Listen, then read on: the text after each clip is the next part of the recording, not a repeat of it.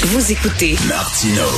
Tout ce que vous venez d'entendre est déjà disponible en balado sur l'application ou en ligne au cube.radio.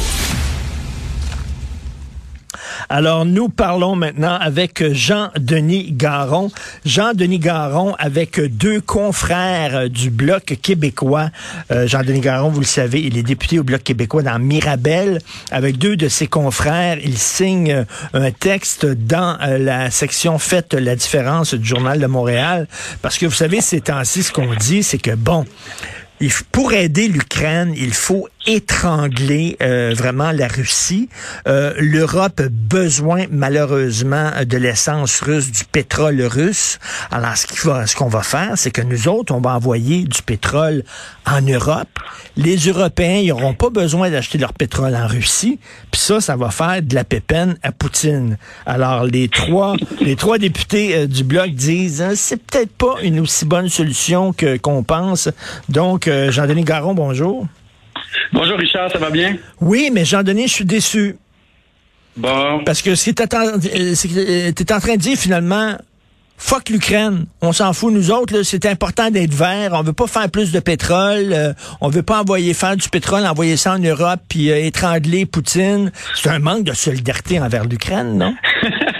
Ben non, mais tu sais, on peut, on peut avoir des bonnes intentions, on peut vouloir faire des bonnes choses, puis nous autres, on a fait en masse des propositions, Richard.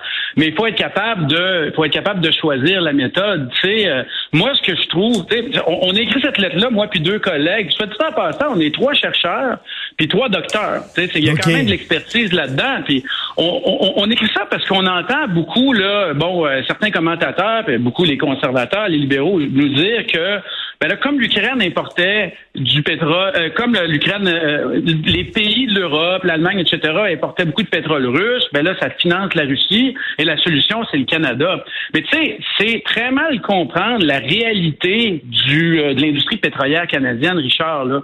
Tu sais, la première chose là-dedans, c'est que le gros enjeu pour l'Europe, c'est le gaz. C'est hmm. pas le pétrole. Hein? Donc, on parle de l'Allemagne, là, c'est le gaz. C'est pas le pétrole. Donc, si on parle de gaz, là, on a l'Ouest canadien qui nous dit qu'il faudrait rapidement augmenter notre capacité à faire du gaz liquéfié. Puis là, on va envoyer ça à l'Allemagne.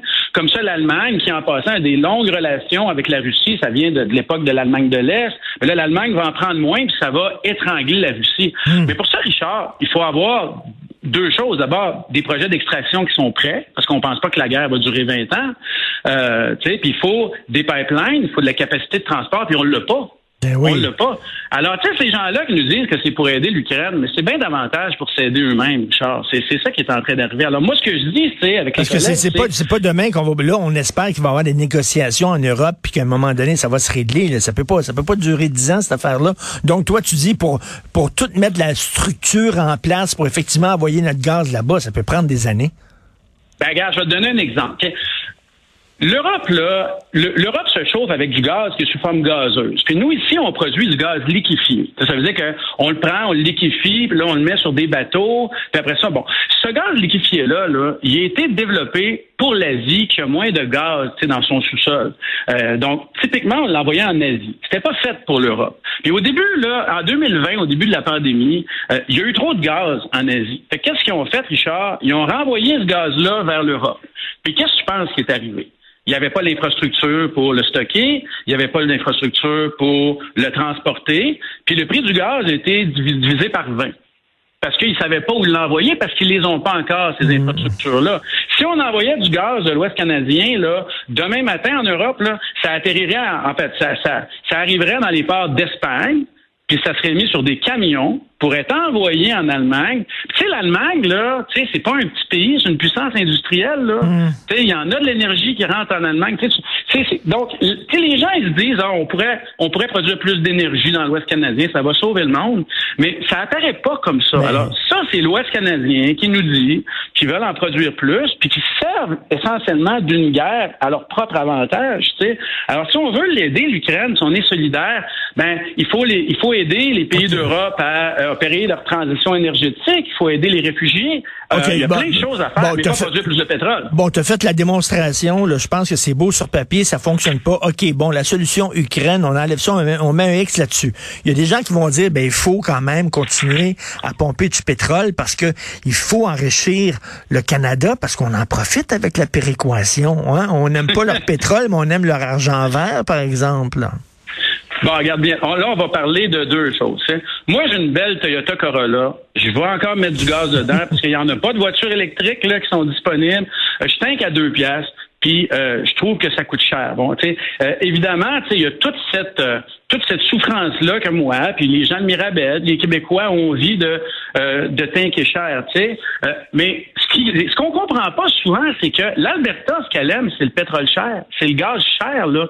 Tu sais, les gens, ils nous parlent comme ça, les, les Albertains voulaient produire plus de pétrole, nous l'envoyer, puis ça baisse le coût à pompe. Moi, je les vois, les conservateurs en chambre, les libéraux, c'est ça qu'ils nous disent. Mais le pétrole canadien, là, c'est pas du pétrole normal où tu ouvres les vannes comme euh, euh, comme dans les pays du Golfe, puis ça sort, là. Tu sais, c'est du sable, puis il y a trois étapes de transformation avant même que ça soit mis dans des pipelines, puis c'est du pétrole super lourd. Si tu regardes, c'est encore devant le prix du baril, là, il vaut moins cher que le Brent. Euh, tu sais, puis pour que ce soit rentable d'en produire, il faut que le prix à la pompe soit élevé. Les Albertains aiment les prix élevés. Ils aiment pas. Ils n'ont jamais fait de cadeaux. Là, on est des exportateurs nets, le Canada de pétrole. Là, on est 100 100 euh, autonome en matière énergétique. Puis on n'a pas de rabais à pompe. Puis là arrive la question de la péréquation. Parce que quand on leur dit ça, ils nous disent Oh mon Dieu, mais vous avez quand même la péréquation. Ben oui. mais, ouais, mais la péréquation, là, c'est un programme de dépenses fédérales qui donne de l'argent aux provinces qui ont euh, une capacité plus faible que la moyenne à collecter des impôts pour financer les services publics.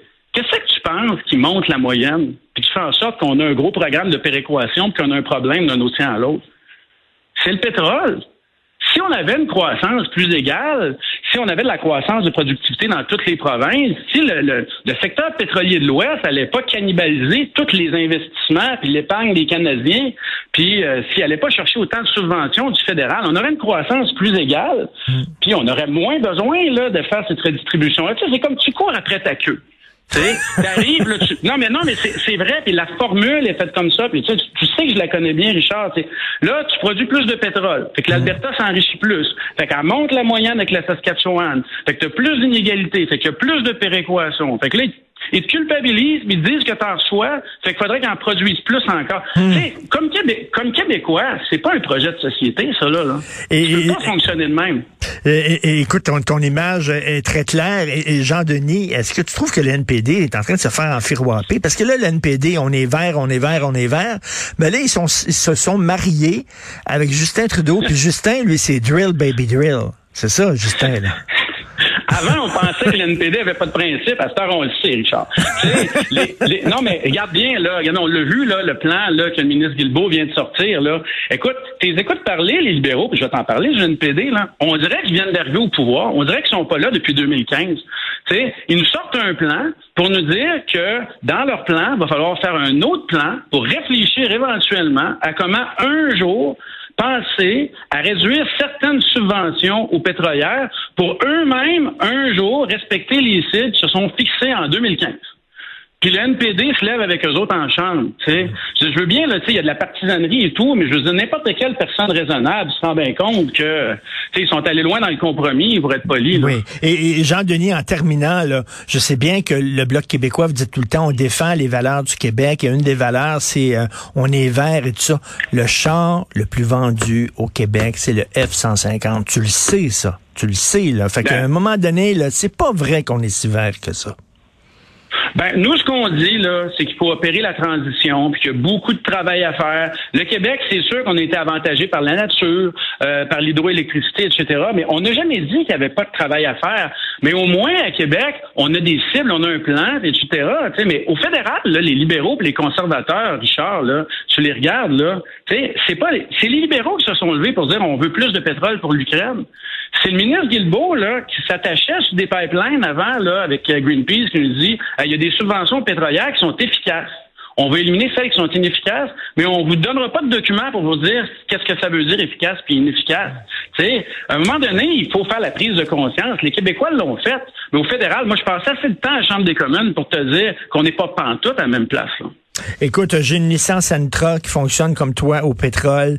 Je te, je te le promets, ma, ma prochaine auto va être entièrement électrique. Euh, c'est sûr ben, et certain.